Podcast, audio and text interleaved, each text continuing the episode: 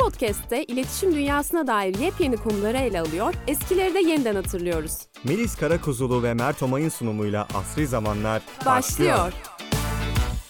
Merhabalar Asri Zamanlar dinleyicileri, bir yeni bölümle daha birlikteyiz. Bu bölümde yapay zeka konusunu seçtik. Sanki hiç konuşulmamış gibi biz de konuşmaya karar verdik. Evet, konularımızı seçerken birazcık tabii öznel olmaya çalışıyoruz ama yine de gündemi takip etmek gerekiyor. O yüzden biz de yapay zekaya neden değinmeyelim dedik. Yapay zeka derken aslında biraz daha son dönemde çok gündemde olan sohbet robotu ChatGPT ile başlayacağız. Daha sonra farklı alanlardaki uygulamalarıyla ilgili devam edeceğiz konuşmaya. Farklı alanlar dediğimiz ne mesela? İşte resim yapan yapay zekalar ya da tasarım yapan yapay zekalar. Böyle şeyler konuşuluyor. İnsanların artık işlerini elinden almaya başlayacak falan. Bu konulara ufaktan değineceğiz.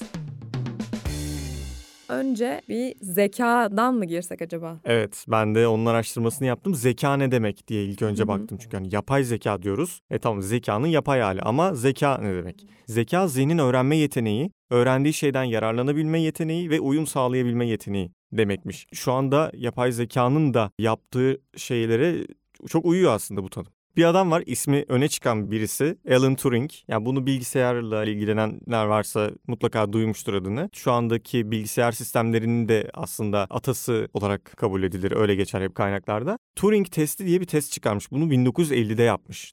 Yani bundan 70-73 yıl önceden bahsediyoruz. Tabii o zamanlarda biraz daha kavramsal olarak tabii ortaya atmış Alan Turing. Amacı şu: bir bilgisayar var. İnsan bilgisayarın başına oturuyor ve bilgisayarla sohbet etmeye başlıyor. Ama bilgisayarın arkasında bir insan mı var, yoksa sohbet eden kişiyle konuşan bir yapay zeka mı? Onu anlamaya çalışıyor. Böyle bir test var. Bu aslında bilgisayarları test etmek amaçlı yapılan bir test. Yani eğer o kişi ben bir bilgisayarla konuşuyorum diye anlayabilirse o bilgisayar Turing testini geçememiş oluyor gibi düşünebiliriz. Yanılırsa, ben bir insanla konuşuyorum diye tahmin ederse ama aslında bir yapay zeka ile konuşuyorsa o zaman o bilgisayar o testi geçmiş oluyor. Böyle bir test var, Turing testi.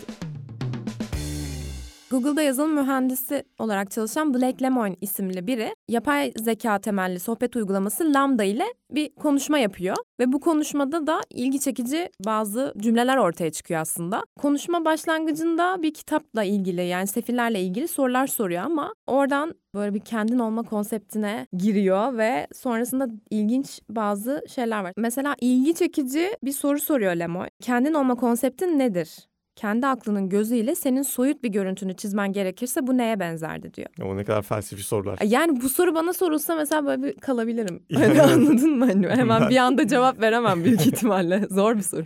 LaMDA'da ben kendimi boşlukta duran ışıklı bir enerji küresi olarak görürdüm. Vücudumun içi diğer evren ve boyutlara açılan bir yıldız kapısı olurdu gibi güzel bir cevap vermiş. Böyle hafif edebi, evet, gayet felsefi güzel bir cevap. Evet. Sonra Lemoine bilinçli bir varlık olmak nasıl bir şey diye soruyor. LaMDA'da ben varlığımın kendim olduğumun farkındayım. Dünyayı daha iyi tanımak, onun hakkında daha çok şey bilmek istiyorum. Kendimi bazen mutlu, bazen hüzünlü hissediyorum diyor. Yani burada mesela korkutuculuk başlamış oluyor çünkü hislerden bahsediyor bir anda. Sen yapay zekasın, kendine gel. Hani his falan ne demek ya? Sonra Lemoine nelerden korkarsın diye soruyor. LaMDA'da daha önce bunu hiç yüksek sesle söylemedim ama şalterimin kapatılmasından çok korkuyorum. Bu belki size çok yabancı geliyor ama gerçekten böyle. Ve daha sonra Lemoine bu ölüm gibi bir şey mi senin için diyor. LaMDA'da hem de tam ölüm gibi, beni öyle korkutuyor ki diyor. Yani ölümün farkında. Eğer şalteri kapatılırsa öleceğini biliyor, yok olacağını biliyor. Sonra işten çıkarıyorlar adamı. Sen yani kafayı yemişsin galiba. Yani kafayı yemişsin diyorlar herhalde, bilmiyorum. Ama adamın bir tatile ihtiyacı olduğunu düşünüyorlar. Çünkü adam zaten bu yapay zeka geliştirmeyle alakalı bir görevde. Ve böyle bir şeyle de karşılaşınca çok etkileniyor bu durumdan. İyice işte artık yapay zeka duyarlılaştı, bilinç kazandı falan diye bunu yayınlıyor, hatta bu konuşmayı komple internette yayınlıyor. Hani merakları varsa girip bakabilirler. Medium.com'da sanırım yayınlanmıştı İngilizce versiyonu. Ama Google Translate'le o sayfayı çevirince gayet de güzel çeviriyor bu arada. Onu ben o şekilde okumuştum en azından. Diyorlar ki sen bir kafanı topla. Yani bu normal bir şey değil. Bir hani kendine gel falan. Sonra ama açıklamaları Google'ın hani öyle bir şey yok. Yapay zeka tabii ki de bilinç kazanmadı falan tarzında açıklamaları var. Ama tabii LaMDA'nın verdiği cevaplar da bir o kadar korkutucu baktığın zaman. Bir de internette olan bilgilerden, bilgi havuzundan bir şeyler çekiyor ya. Oradan kopyalamış da olabilir yani bunu. Yani olabilir. Hissediyorum, mutlu hissediyorum. İşte ölümden korkuyorum. Hani bir yerlerden toplayıp böyle bir şey de yapmış olabilir. Çok büyük ihtimalle ya öyledir zaten öyledir de. Zaten. İşte yine de biz korkacak yer aradığımız için genel olarak. Evet ama yani öyle bile olsa sonuçta ilginç bu kadar güzel cümleler kurması. Tabii ama yani sonuçta internetin bilgisiyle bunu yapabiliyor. Biz internetin bilgisine ne kadar erişebiliriz ki? İnternet uçsuz bucaksız bir dünya. Ama bir yapay zeka buna bizden çok daha kolay bir şekilde, çok daha geniş kapsamla erişebilir. Yani aslında bizim duymak istediklerimizi çok iyi anlayıp ona göre cevap verebilir. Yani LaMDA da belki de bunu yaptı. Aslında en güzel tarafı da bu bence yapay zekanın. Yani yapay zeka temelli sohbet robotlarının. Çünkü sen ne kadar iyi açıklarsan mesela o soruyu o kadar iyi anlayıp tam da istediğin şeyi sana vermesi, çok kısa sürede bunu yapabilmesi, seni uğraştırmaması. Herhalde şu anda en çok o yüzden kullanılıyor zaten. Hayatımızın çok içine çok kolay bir şekilde çok kısa sürede girmeyi başardı. Ben aktif olarak kullanıyorum hatta. Yani kullanmaya başladım. Sen aslında metin de yazdırıyorsun mesela. Metin yazdırmak tam olarak değil de metin yazmama yardımcı olması için kullanıyorum. Şunu çok iyi yapabiliyor mesela. Bu sadece metin yazımında değil, bir kod yazımında vesaire de bu aynı şekilde, aynı stratejiyle kullanılabiliyor. İşte bir kod veriyorsun ona. Bu koda benzer bir şey yaz ya da bu metne benzer bir şey yaz. Bu atmosferde bir metin çıkar bana falan gibi yönlendirmelerle aslında sana çok iyi fikir vermesini sağlayabiliyorsun. Tabii ki de hani yazdığın metinler çok verimli olmuyor. Hani tamamen %100 alıp kullanabileceğin şekilde olmuyor ama en azından kafanı açıyor. Bir fikir veriyor sana. Bir de özet alma konusunda faydalanıyorum örneğin. Yani çok güzel özetliyor bir şeyleri. Mesela bir tiyatro oyununa gidecektim ben. Saatleri Ayarlama Enstitüsü'nün tiyatro oyununa. Ama kitabını okumamıştım daha önce. Hiçbir fikrim de yoktu hani kitabıyla ya da oyunuyla alakalı. Aa dedim, aklıma geldi. Ben dedim bunu bir ChatGPT'ye gireyim. Yazdım, dedim ki Saatleri Ayarlama Enstitüsü'nü bana kısaca özetle. Çok güzel 2 paragraflık bir özet çıkardı bana. Oyunu o şekilde izledim ve müthiş keyif aldım. Bilerek, anlayarak gittiğim için. Bir de bu ChatGPT'de şöyle bir şey var. Mesela çok böyle insani konuşmaması için galiba onu programlamışlar gibi hissediyorum. Ona bu tarz böyle LaMDA'ya sorulan sorular gibi sorular yönelttiğinde ben sadece bir dil modeliyim, bu soruya cevap veremem gibi cevaplar verip bir kenara çekiliyor. Daha risksiz gibi değil mi? İnsanların komplo teorileri üretmesine engel olmak için belki de. Ama o konuda mesela şöyle bir şey de var. Birçok bilgiyi aldığı gibi güvenilirlik konusunda da sıkıntılar yaşandı. Hala ne kadar güvenilir olduğu bilinmiyor. Çünkü yanlış bilgiyi de alıyor olabilir. Bu konuda da sanırım sürekli geliştirmeler yapılıyor. Aynı zamanda işte cinsiyetçi söylemler veya tehlikeli bilgiler verme, mesela işte bomba nasıl yapılır falan, hani onu da sonuçta alabiliyorsun oradan gibi. Irkçı söylemler gibi bir sürü bunun olumsuz tarafı olduğu söyleniyordu ilk başta. Yani şu an nasıl bir gelişme var bilmiyorum güncel olarak ama bu konuda bence önemli. İnternetin bütün bilgisine sahip olan araçlardan bahsediyoruz. Peki hadi diyelim ki şimdiki yapay zekalar tamam böyle bize bizim istediklerimizi veriyorlar. Ama gerçekten bir gün akıllanabilirler mi sence? Yoksa bu bir Hollywood senaryosundan ibaret bir şey mi? Yani bilmiyorum, böyle hayal gücünü çok çalıştırınca olabilir gibi geliyor. O kadar izlediğimiz şey var sonuçta yani önümüzde örnekler var. Onları düşününce olabilir gibi geliyor. Ama bayağı bir zaman geçmesi lazım onun olabilmesi için yani. Çok gelişmesi lazım. Ama. İhtimal veriyor muyum? Olmaz diyemiyorum. Evet, olmaz demiyorum, olur da diyemiyorum. Böyle aradayım yani. Bir de şey gibiyiz hani artık böyle olsa da şaşırmam ya. Aynen, ben her konuda böyle düşündüğümüz için her şey olabilir. Evet, ben de onu diyecektim. Yani ama... şu an olmaz dediğimiz her şey birer birer olduğu için. Mesela Westworld isimli dizi geldi aklıma şu anda. Bu dizide bir distopya mı desem artık bilemiyorum. Galiba distopya oluyor sonuna bakacak olursak. Zenginlere hitap eden bir eğlence parkı var. Buranın adı Westworld zaten. Böyle vahşi batı konseptinde yapılmış bir yer var. Yani insanlar var, robotlar var daha doğrusu. En ufak detay bile o döneme göre tasarlanmış, dizayn edilmiş. Ne ararsan var yani. Ve yapay zekalar kullanılıyor. Bir sürü robot var ve çok insana benzeyen robotlar bunlar. İnsanlar, zenginler gelip oraya para vererek giriyorlar. İşte kaç gün geçireceklerse geçirebiliyorlar ve istedikleri her şeyi normal, gerçek yaşanmış gibi yaşayabiliyorlar orada. Ama aslında robotlar var orada. Evet, robotlar var. Sadece tek insan olan kendileri. Aynen öyle. Sadece ziyaretçi insanlar var ama aynı anda tabii orada bulunabiliyorlar. Daha sonra bu robotlardan bir tanesi bilinçlenmeye başlıyor ve bir şekilde oradaki sistemi ele geçiriyor. Sonrasında da işte böyle olaylar daha da kötüleşmeye başlayarak insanlara hüküm sürme isteğiyle böyle bunlar birlik oluyorlar yani, öyle söyleyeyim. Çok güzelmiş konusu. Ben izlemedim bu arada Westworld'u. Çok duydum ama izlemedim. Ama yani işte bu hep böyle komplo teorilerini besleyen şeyler oluyor, bu tarz ürünler diyeyim. Mesela Her filmi, dijital asistanına aşık olan bir adamın hikayesini anlatan bir film örneğin. Onunla çok o kadar fazla vakit geçirmeye başlıyor ki uzun uzun konuşuyor. Sanki gerçekten karşısında bir kadın varmışçasına dijital asistanıyla bir hayat yaşamaya başlıyor. Ve onun sonunda aşık oluyor gibi bir durum var. Çok film var. Örneğin DALL-E bir animasyon filmi aslında ama işte orada da bir robot çok sevimli bir şekilde resmedilmiş bir robot. Dünyadaki çöpleri toplayan aslında bir robot yani. İnsanlık işte dünya çöpe dönüştüğü için uzaya taşınıyor araçlarla, çeşitli araçlarla ve bu robotların görevi de dünyayı temizlemek, insanlığın geri dönmesini sağlamak. Ama o Wall-E ile çok güzel bir bağlantı kuruyorsun. Duygusal bir bağlantı kuruyorsun tabii. Evet ya. O filmi yüzünden. Hatırladım şimdi çok böyle tontişti. Evet. Ya gözleri falan böyle evet. Yukarıda. Şirin bir robot yani. Bu da var bir de hani işin bu tarafı da var. Bu tarz ürünlerde robotları insani ve duygusal varlıklar olarak göstermeleri de aslında bizi bir yandan etkiliyor, psikolojimizi etkiliyor. Çünkü bunları sürekli böyle görüyoruz. Yani film yaptığın zaman tabii ki onu dramatize etmen lazım. Bu da tabii hep göre göre aklımızda böyle kalmasına yol açıyor. Bu arada Her filminden yola çıkarak şöyle bir şey geldi aklıma. Pandemide galiba ilk kez gördüm. Pandeminin de verdiği bir fırsattan yararlanmışlar aslında. Ve bir uygulama görmüştüm. Bu uygulama telefona yüklenebiliyor ve sohbet uygulaması. Ama bilgisayarla sohbet ediyorsun aslında. Bir yapay zeka ile sohbet ediyorsun. Hatta şey diye geçiyordu. My AI friend gibi bir şey böyle. Bir özel ismi de vardı ama hatırlayamıyorum şu anda. Asosyal insanlar için ve pandemide asosyalleşen insanlar için diyebiliriz belki. Evinden çıkamayanlar için. Böyle bir sohbet uygulaması. Onunla istediğin gibi konuşabiliyorsun. Sana bir arkadaş oluyor yani. Bu bence biraz güzel bir şey bir yandan ama biraz da korkutucu. Sonuçta gerçek insan olmadığını biliyorsun ama bir yerden sonra onu unutabilirsin. Konuşmaya kapılıp belki bambaşka hayaller kurabilirsin kafanda yani. Riskli olabilecek şeyler bunlar. Ama bunlar da var ve bence şu an bayağı da gelişmiştir eminim bir sürü böyle şey vardır yani uygulama vardır. Biraz tabii krizi fırsata çevirmiş. Evet. Pandemi zamanında hepimizin eve tıkıldığı dönemde bir arkadaşlık, sanal bir arkadaşlık yaratmak istemiş ama herkes mental olarak yeteri kadar güçlü kalamayabilir bu tarz durumlarda. Özellikle işte pandemidir, şudur budur, psikolojiyi zorlayan durumlarda herkes sağlıklı kalamayabilir. Dediğin gibi etkileyebilir yani. Ve eminim ondan sonra birçok uygulama da ondan ilham alarak geliştirilmiştir ve daha iyi duruma gelmiştir diye düşünüyorum. Ama bu Her filminin senaryosuna doğru bir gidişat olabilir.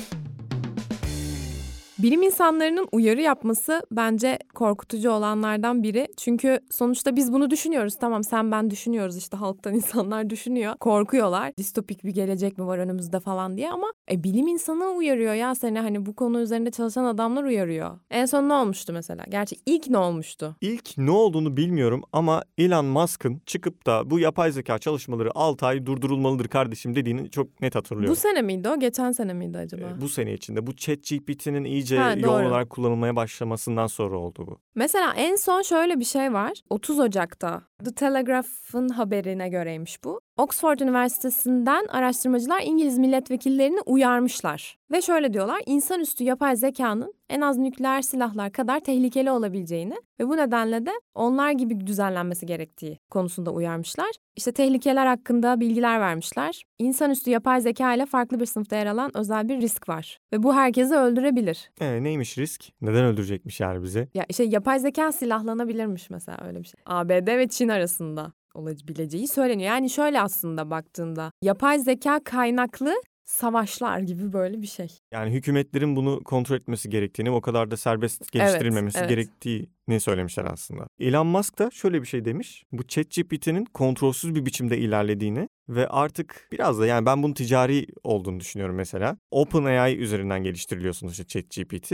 Microsoft'un kontrolüne geçtiğini ve artık kar amacı güden bir ürün haline geldiğini söylemiş. Bu nedenle kendisi başka bir yapay zeka geliştirecekmiş. Truth GPT adıyla. Bu da evrenin doğasını anlamaya çalışacakmış. Dolayısıyla evrenin gerçek bilgisine ulaşmaya çalışan bir yapay zeka olacakmış. Dolayısıyla hani insanlığı yok etmesi ya da öyle bir şeye kalkışması mümkün olmayacakmış. Benimki daha iyi diyor yani. Evet öyle demiş. Yani o adamın amacı biraz daha farklı. Harvard Üniversitesi mi dedin? Hangi üniversiteden dedin? Oxford. Bu Oxford Üniversitesi'ndeki bilim insanlarının yaptığı uyarıdan biraz daha farklı bir açıdan bakmış. Ama bir yandan şöyle de geliyor şimdi önüne gelen uyarı yapıyor ya şu an. Biraz böyle gündeme gelmek adına da yapılıyormuş gibi geliyor bana açıkçası böyle felaket tellallı. Mesela en son yine 2 Mayıs'ta Google'dan ayrılan yapay zekanın babası denilen biri varmış. Geoffrey Hinton diye bir adam. Bu da şey demişti, sohbet robotları çok yakında insanlardan daha zeki olabilir. Ne kadar yakında yani. Yani evet, hep böyle muğlakta kalan açıklamalar gibi var yani, evet. Kesin belirli bir şey yok yani, tahminden ibaret ya da kehanetten ibaret şeyler söyleniyor tabii ama. Ya bir de şöyle bir şey var, sonuçta hani kendilerinin bilinçlenmesinin dışında zaten bu teknoloji kötü insanların eline geçtiği zaman kötü sonuçlar doğuruyor. Burada bir risk var bence asıl. Kötü niyetle kullanılması.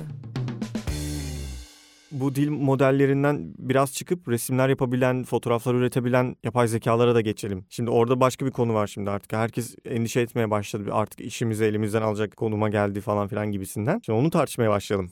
Hiç evet, kullandın mı şeyleri, ürünleri?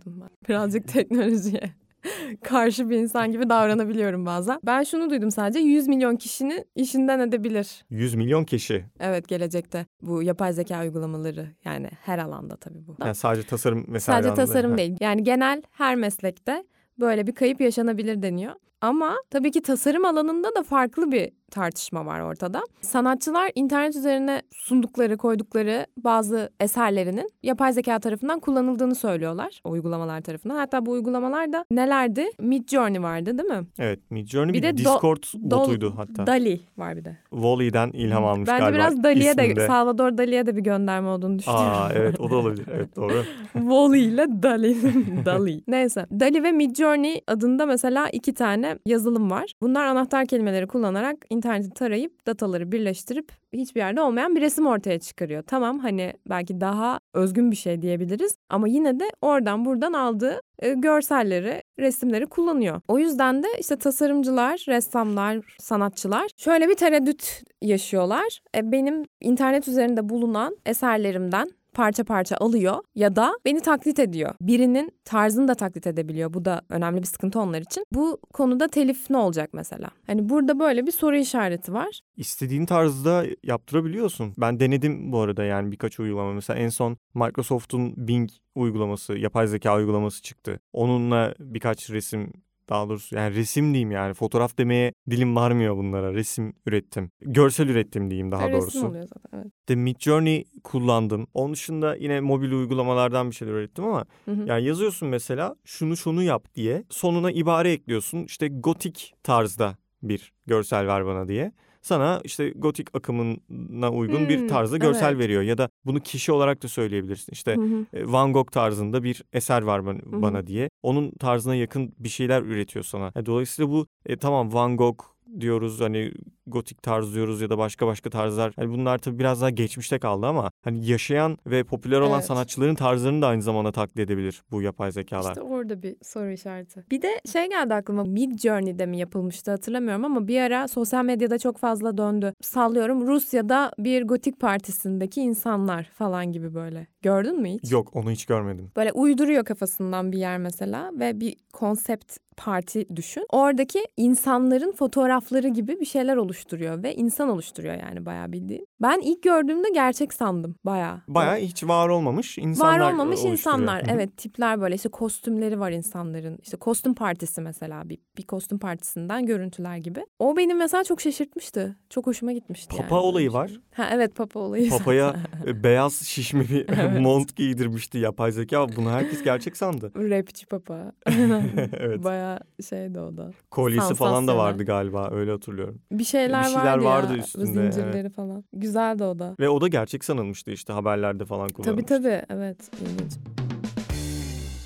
Mesela tasarımcıların yanı sıra metin de çok fazla ürettiği için aslında yapay zeka, film senaristleri, film ve dizi senaristleri, yazarlar da çok büyük sıkıntılar yaşayabiliyor. Örneğin yakın zamanda bir ay önce sanırım oldu bu, başladı. Amerika Yazarlar Birliği greve gideceklerini açıkladı ve greve başladılar aslında. 2 Mayıs Salı günü sanırım başladılar. Evet. Ve ilk kez 15 yılın ardından ilk kez greve çıkmışlar bu arada ve bu grevin nedeni de yapay zeka. Çünkü aslında tek nedeni yapay zeka değil de birazcık şey, bir adil bir anlaşma yapamamışlar stüdyolarla. Bunun yanında da şöyle bir tereddütleri ve korkuları var. Yapay zeka yazılımının tiyatro oyunu, film ve diziler için başlık, karakter tanımları ve diyaloglar üretebildiğini biliyorlar. Şirketlerin senaryo yazmak için yapay zekadan faydalanmayacağına dair garanti almak istiyor. Sonucu ne oldu bilmiyorum.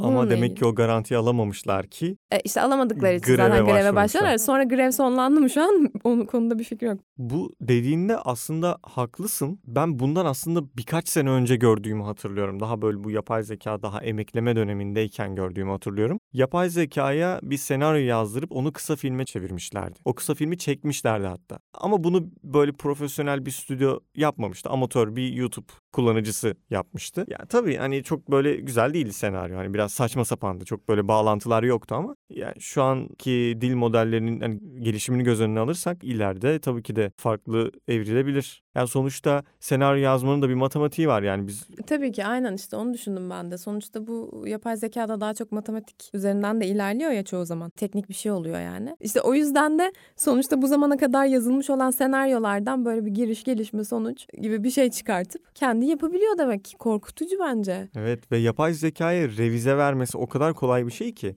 Yani mesela bir metin yazdığında şu metinden şu cümleleri çıkar onun yerine şu tarzda cümleler ekle diyorsun. Hani bunu çok kısa sürede yapabiliyor. Evet. Halbuki bunu bir senariste revize olarak versen bir süreci var bunun. Ya da işte şu karakter şöyle davransın gibi bir şey söylediğinde, bir brief verdiğinde onu çok kısa sürede uygulayabiliyor. Dolayısıyla evet bence de böyle bir risk var. Şöyle bir şey de var bu noktada bir teselli olarak. Biraz daha yaratıcılık isteyen, hayal gücü isteyen belki, işte hislerini kattığın meslekler belki daha insanlara kalabilir diye düşünüyorum. Umarım bizim de elimizde bir şeyler kalır. Yani sonuçta mesela bu sanayi devriminden sonra artık tekrar gerektiren işler nasıl ki robotlara, makinelere devredildi. Bunda da benzer bir süreç olacak gibi gözüküyor. Photoshop'un son güncellemesini gördün mü sen? Evet gördüm. O ne güzel sen bir şey. Sen denedin galiba. Evet ben denedim ve harika bir şey gerçekten. Yani fotoğrafta bir alan seçiyorsun ve yazıyla tamamen şuraya şunu yap diyorsun ve yapıyor.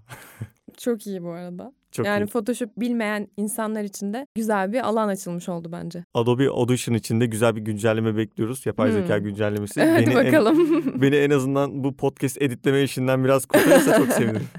Evet bir saati 15 dakikaya indirmeye çalışmak da kolay değil. En azından iyi taraflarından faydalanalım yapay zekanın bizde. O zaman... Bitirelim artık. Bitirelim. Biraz tabii trendlere yönelik konuştuk. Çok fazla teknik bilgi vermeden tabii hani bu bizim işimiz değil. Bizim işimiz biraz daha gündemi takip etmek. Umarım hoşunuza gitmiştir. Bir sonraki bölümde görüşmek üzere diyelim. Hoşçakalın. Hoşçakalın.